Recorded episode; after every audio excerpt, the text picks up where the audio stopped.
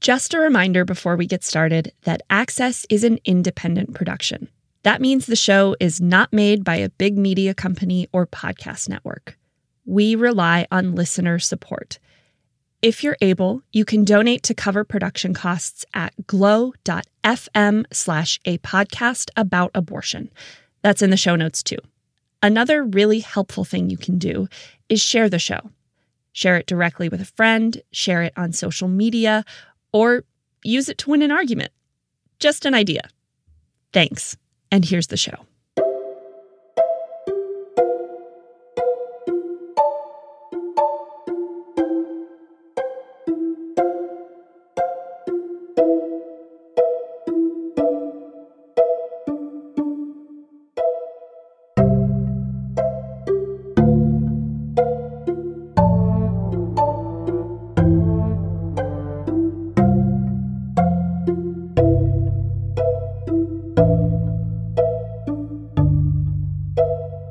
Welcome to Access, a podcast about abortion. I'm your host, Garnet Henderson. It's 2021, and we have a Democratic president and Democratic majorities in the House and Senate. Yet, this is the worst year on record for state level attacks on abortion access. That's according to a new report from the Guttmacher Institute. It can be really hard to keep up with what's going on in our national politics, let alone with what's going on in every state legislature. So, today we're going to dig into some of these state level trends to get a better understanding of why they're so consequential. I want to emphasize that right now, abortion is still legal in all 50 states. A lot of the laws we'll talk about today have not gone into effect. But with a conservative majority on the Supreme Court, we are looking at the very real possibility that abortion could soon become illegal in large parts of the country. As you've heard in previous episodes, it's often state laws, not federal ones, that create the largest barriers to abortion access. And if the Supreme Court overturns or further weakens Roe v. Wade, state law will be the determining factor in whether or not you can get an abortion where you live. The battle for a long time has been at the state level. And that means then that we have, because of the way the state legislatures have shaken out, you have these very conservative legislatures basically in the middle of the country and more progressive legislatures in the West, the Northeast, you know, throw in Virginia and some of the mid Atlantic, Illinois, New Mexico. But you're talking about large areas of the country where restrictions are entrenched, access is incredibly limited, travel is generally required, um, and sometimes far travel. So you're adding hundreds of dollars to a procedure that already costs about 550. So yes, yeah, the battle has been at the state level. That's Elizabeth Nash, She's the principal policy associate for state issues at the Guttmacher Institute, and she's one of the authors of the Institute's mid year state policy trends report. We entered this year with more state legislatures becoming more conservative and an emboldened set of state legislators because of the changes in the US Supreme Court. So we knew that the setup was that we would see abortion restrictions. What we didn't know was how many. And so, what we have seen right now, we have 90 abortion restrictions and bans enacted, and we're expecting some more coming down the pike. So, the year's not over. And yet, we've already hit the highest level of abortion restrictions enacted in one year between 1973 and now most state legislatures will be out of session soon. So while there are more restrictions kind of in the works, we will not see another 90. But I could see it breaking 100 even. So that that's a very high number. And to give you a little sense of the perspective of, of what it means to hit 90 abortion restrictions, there were years, many years between around 1980 to about the early 2000s, where we didn't have 10 abortion restrictions enacted in any one year. So to hit 90 is a very high number. So it may seem that abortion has always been controversial, and state legislatures have always tried to restrict access. But that just isn't true. This is a trend that has accelerated dramatically over the last decade. So, between 1973 and now, there have been 1,320 abortion restrictions enacted. In the past decade, there were 573 restrictions. That's about 40% of all the restrictions in 10 years. So it, it's we've seen a very high volume. This has reshaped abortion access across the country, right? You you have had these restrictions just piling on top of each other, making it very hard to keep clinic doors open and making it very hard for patients to access care. You look at, at some states that have many abortion restrictions now, take Arizona or Kansas, for example. And up until the mid 2000s, there were enough political barriers in place to keep abortion restrictions from becoming law. And some of those barriers were, you know, a legislature that wasn't interested in pursuing abortion restrictions. Some of it was having a governor that would veto abortion restrictions. But in the past decade, both of those states have moved so far to the right in both the legislature and the governor's office that we now see a totally different legal landscape for abortion in both states. Now, that said, we currently have a Kansas governor that does support abortion rights, but the damage was done before Many of the abortion restrictions that are now quite common, like ultrasound requirements, waiting periods, and excessive clinic regulations known as TRAP or Targeted Regulation of Abortion Provider Laws, emerged in a big way in 2011. And there are a lot of parallels between 2011 and 2021. To start off with, in fact, the setup is fairly similar between in the legislatures the 2010 elections shifted state legislatures and governors much further to the right, as we saw in 2020. And then these legislators were emboldened because they now had power to pass abortion restrictions. In 2011, what we were seeing also was the fallout from the Great Recession. State legislatures were dealing with the aftermath. We still had unemployment, there were housing issues, there were revenue declines for the states, there was all these things. Instead of dealing with a lot of that, they shifted to social issues, in particular abortion, to help gin up their base.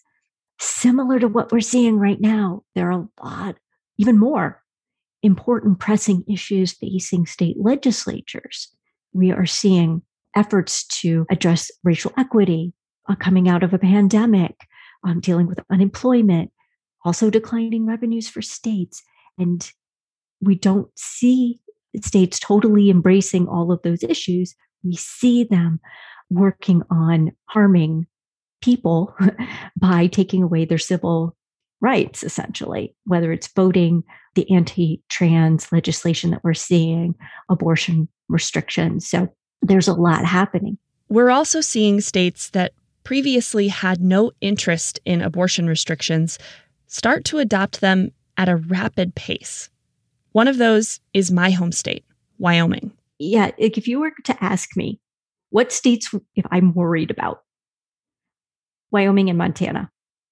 Wyoming and Montana are two states where because of how the, the, the legislature's been set up or who's governor, we haven't seen a ton on abortion restrictions. And in both places, the legislature got more conservative in the 2020 election, and their governors are oppose abortion rights. So we are seeing abortion restrictions um, moving through gaining traction, let's say, through the state legislatures. Montana adopted restrictions that you just would not have expected two, three years ago. Same with Wyoming. Wyoming now is is beginning to adopt more and more restrictions over like the past 4 years and even trying to really set up the the, the statutes so that abortion can be banned. It, watching all of this unfold is deeply concerning. Certainly, the advocates in both states are working very, very hard, but the composition of the legislature is such that they are moving these restrictions and bans. So it's a, it's a heavy lift for, for, for the advocates. Anti abortion policymakers are strategic. They often push similar abortion restrictions in many states at the same time. And Elizabeth says this year is no exception. A lot of what we're seeing falls into really two big buckets. We're seeing a number of states move to enact abortion bans. And this is pretty connected to the new Supreme Court. And we're seeing them adopt near total abortion bans. So it, places like Arkansas and Oklahoma have adopted abortion bans that have these really, you know, exceedingly limited, non-existent exceptions for issues like life endangerment, right? And then we're seeing states adopt six-week abortion bans, which are also very early and comprehensive in places like Texas, South Carolina, Oklahoma, and Idaho. So we're seeing those kinds of bans really pick up in, in the in the numbers. And a part of that is because there's this anticipation that either these laws could kickstart the court case, that is the case that gets to the Supreme Court that overturns abortion rights, or it's a ban in waiting. And by that, we're thinking about a different case is the case that overturns abortion rights. And then these bans have the opportunity to go into effect. So, you know, at this point, we have states across the South, the Midwest, and the Plains that have adopted early and comprehensive abortion bans. So now it really is coming to the point where things are going to be in the court's court, so to speak. You know, it's really in the hands of the Supreme Court at this point. And of course, we have the Mississippi 15 week abortion ban case pending there. Elizabeth is referring to a case regarding a Mississippi law that would ban abortion at 15 weeks. Remember the Pink House defenders from episode 5? They are the escorts at Mississippi's last abortion clinic, which is the plaintiff in this case. Now, if the Supreme Court wanted to uphold precedent, it probably wouldn't have taken this case at all because a law that bans abortion at 15 weeks is a clear violation of Roe versus Wade. So the fact that they took this case at all is widely seen as a sign that the Supreme Court wants to revisit that Roe standard, potentially opening the door for many, if not all, pre viability abortion bans to take effect. The other trend to highlight is really around medication abortion restrictions. So, we have seen great leaps in access to telehealth over the past year and a half as a result of the pandemic. Perhaps this is one part of the pandemic that is something that we can take with us, right? Is increased access to healthcare, ways to increase access to healthcare. That being the case, medication abortion can be provided through telehealth safely and effectively. We all know this. There's scads of evidence around this the FDA is looking at r- rolling back the federal requirements. Right now, they have um, eased some of the federal requirements, particularly around mailing the medication. Okay, abortion opponents see this and they know how popular medication abortion is. So they are going after this method in a very big way. So we are seeing states pass essentially I mean, you could call them mini REMS, right? The REMS is what we call the federal restrictions. What they're trying to do at the state level is replicate that. So they are adding in restrictions that ban telehealth for medication abortion, or they require the provider and the patient to be in the same room. They're also adopting restrictions on how far into pregnancy medication abortion can be used nine or 10 weeks. They're saying, no, you cannot mail medication abortion.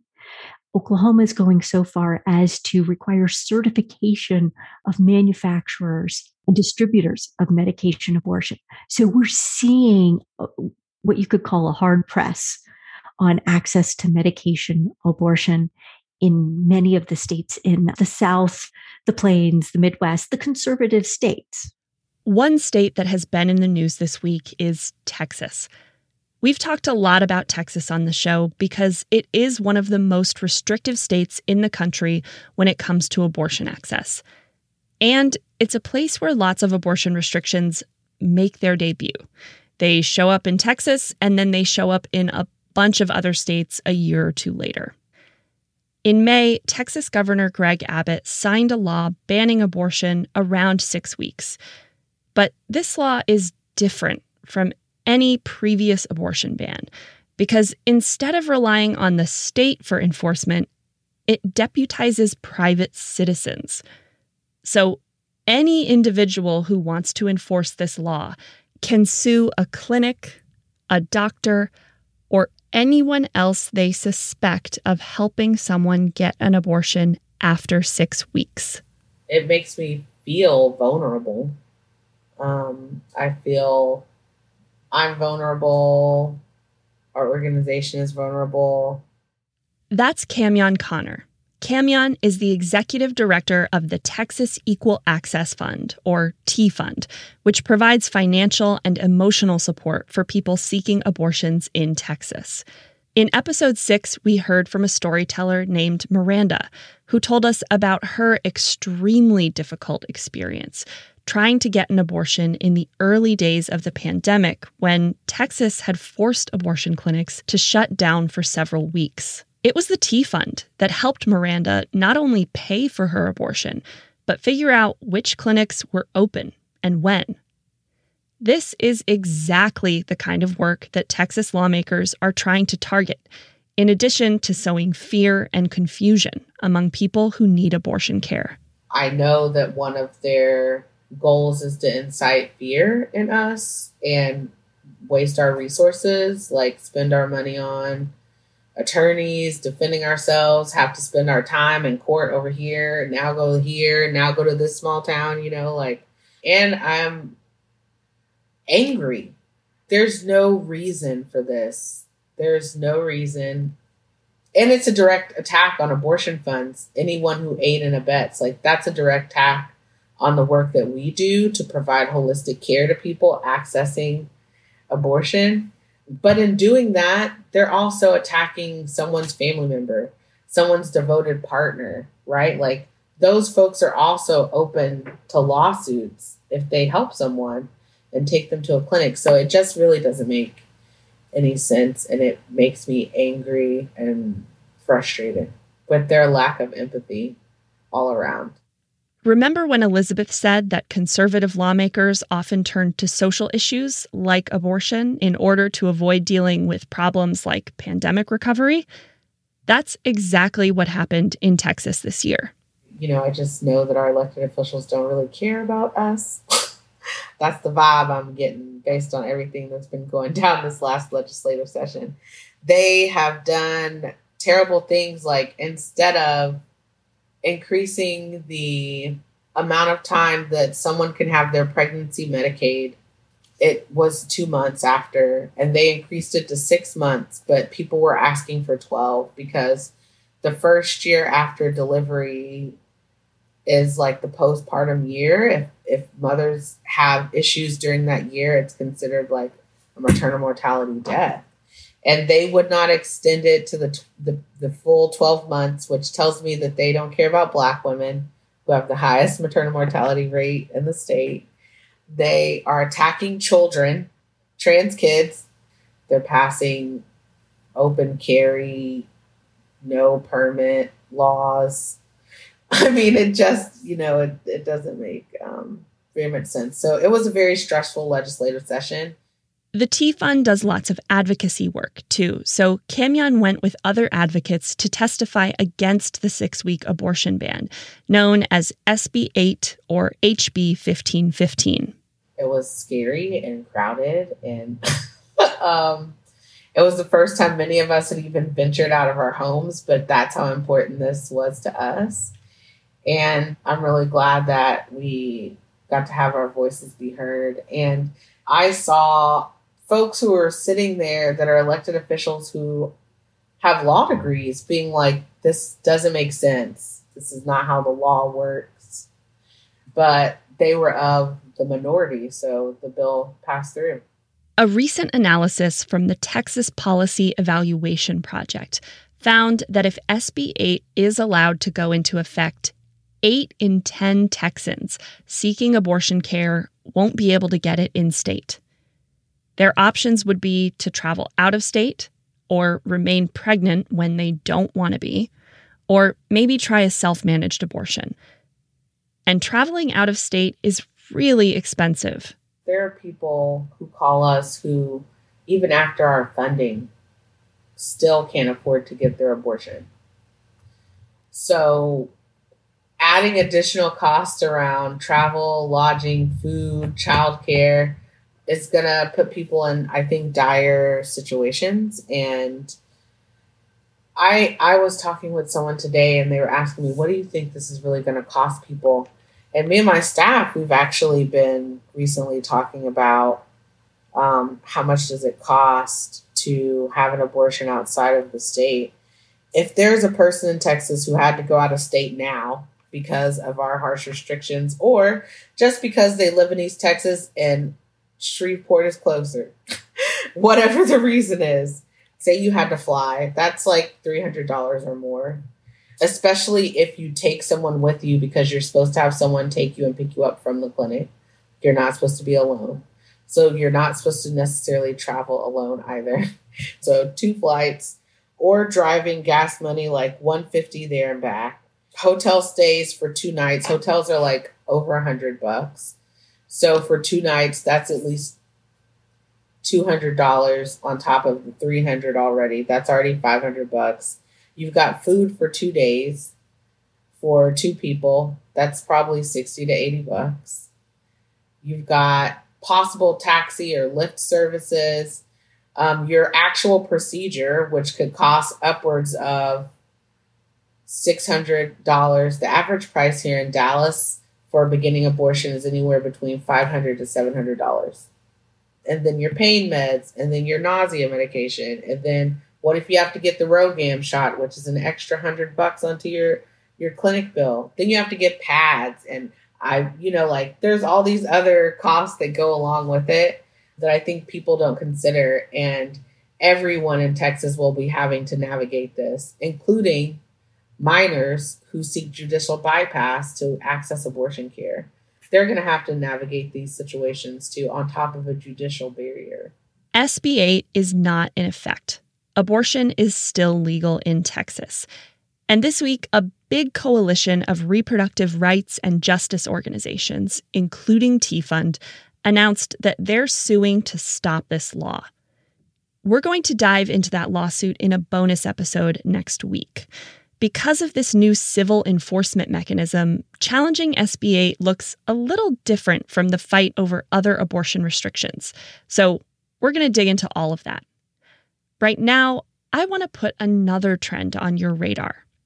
Over 20 states have laws on the books that could be used to outlaw abortion if Roe v. Wade were overturned. But some states are trending in the opposite direction. They're taking proactive steps to make abortion more accessible. Virginia is a great example of this. 10 years ago, Virginia was adopting abortion restrictions at a rapid pace. But in the last few years, they have managed to totally reverse that trend. To learn more, I spoke with Virginia State Senator Jennifer McClellan. It started around 2010.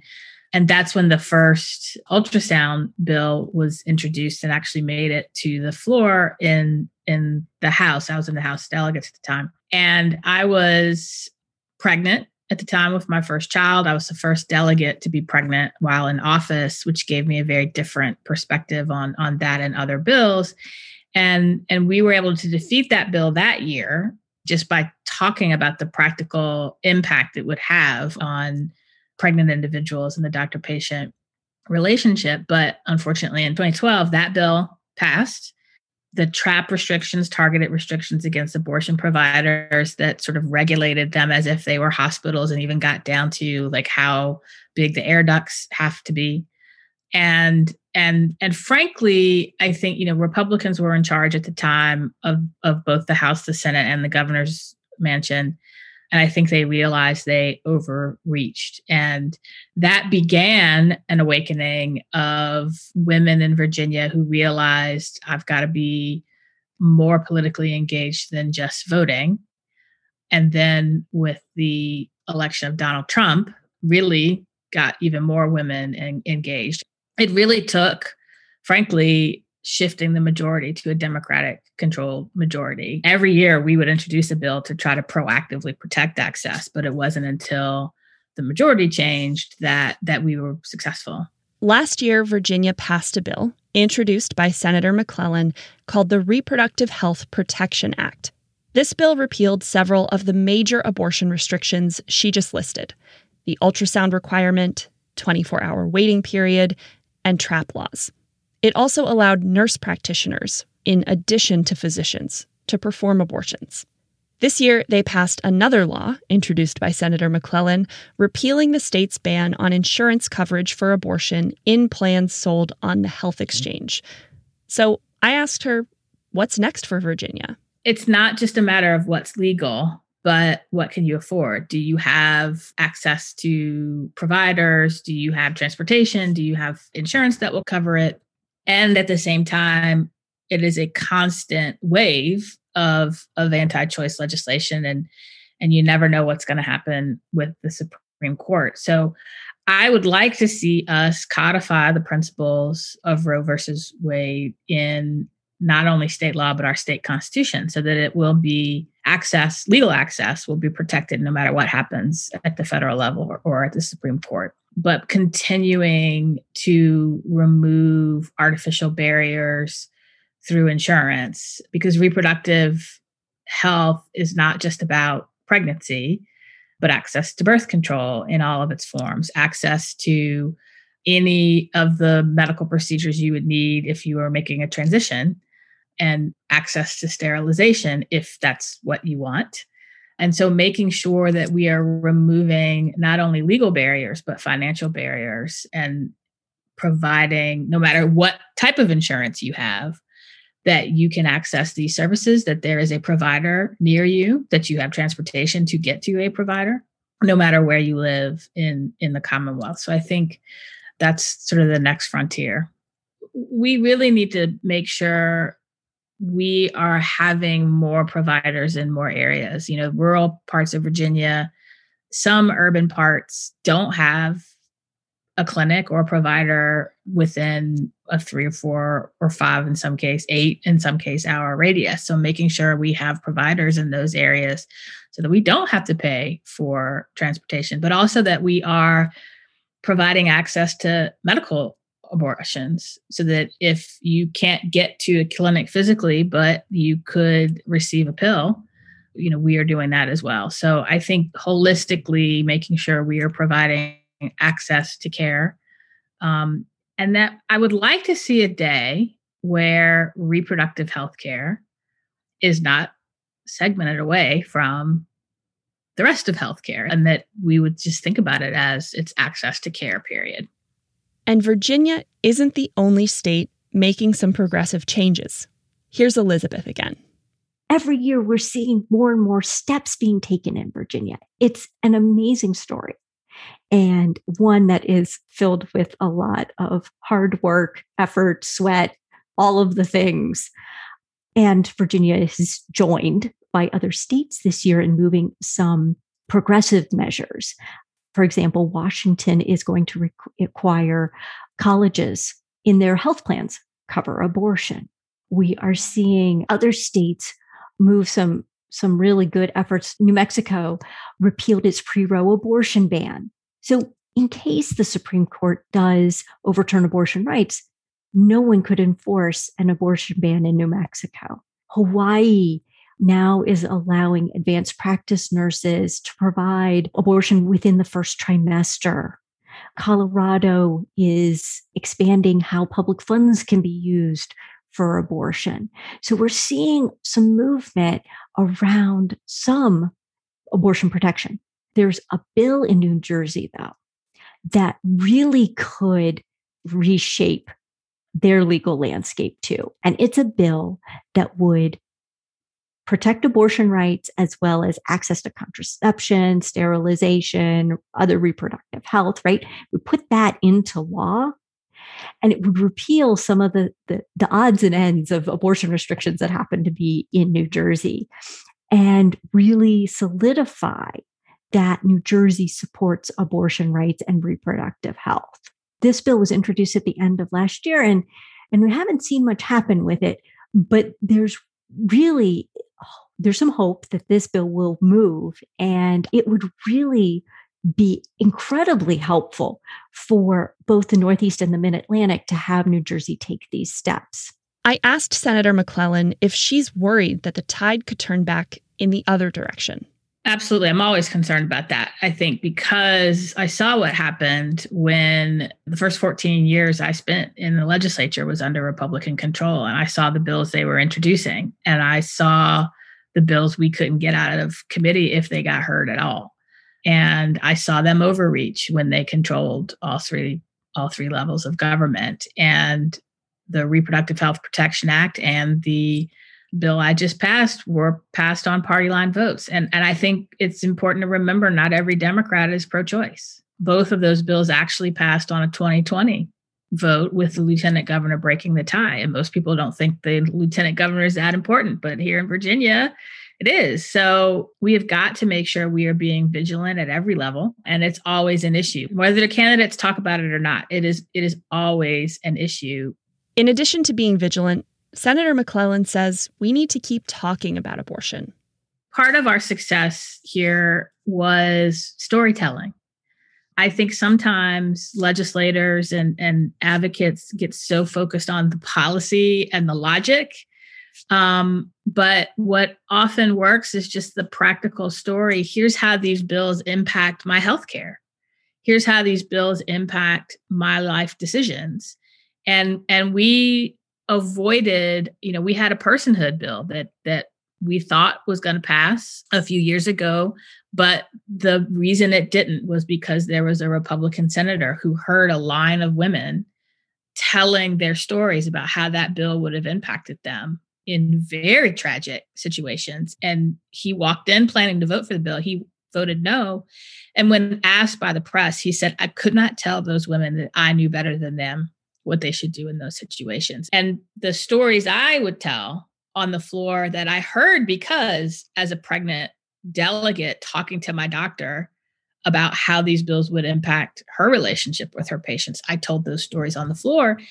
And we can't shy away from those stories because this is not a hypothetical exercise. These are real people whose access to healthcare would be blocked or is already being blocked. And and it is critically important we tell those stories and center those stories in whatever policies we're trying to, to get passed. And that's a big part of how we succeeded here in virginia and, and how we need to continue moving forward.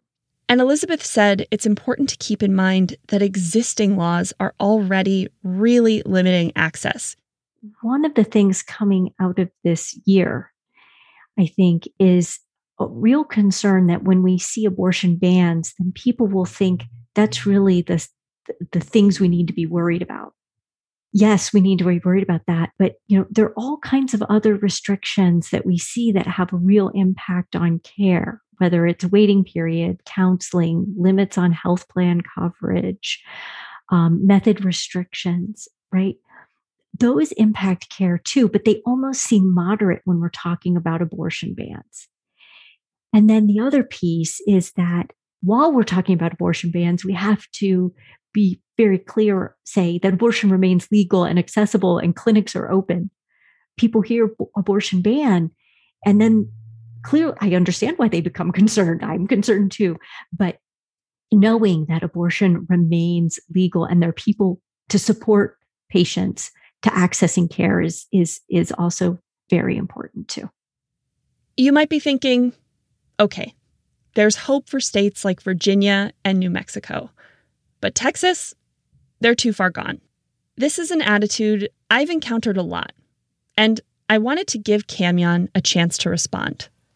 We're not too far gone. Like, I've been in a space with other repro folks from all over the country, and folks have like a weird connotation around Texas because of the harsh restrictions and like, oh, poor you, but you know, that's what it's like. But there are some really fierce advocates here trying really hard to like not have it be like that and doing really radical and healing work to support people around the things they're experiencing and the harm that's being done from our actual government and with this whole SB 8 thing, I really feel a little hung out here to dry. In other times, other states and folks have like been like, I can't believe that's happening there or whatever. But I think just like coming off the hills of a pandemic and the mental health crisis that our country is in, like I think it's harder to be an advocate but I just want people to know like now is the actual time to be bold and brave and out there. Like if you're an abortion advocate, we need you to talk about abortion every day. Wear your abortion shirts, anything you can do to like normalize abortion because it is a routine part of pregnancy care. There will always be the need for abortions as long as people get pregnant.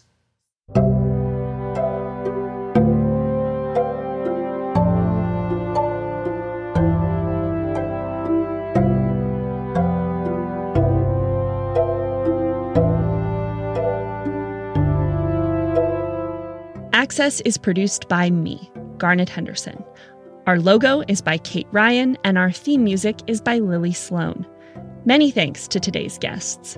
If you have an abortion story you'd like to share, you can email me at accesspodcast at protonmail.com. That's in the show notes as well. Remember, you can donate to the show by visiting glow.fm slash a podcast about abortion. That's in the show notes too. Don't forget to subscribe to Access wherever you get your podcasts and leave us a rating or review so more people will find the show. Follow us on Twitter and Instagram at AccessPod. A full transcript of this episode will be available on our website, a podcastaboutabortion.com.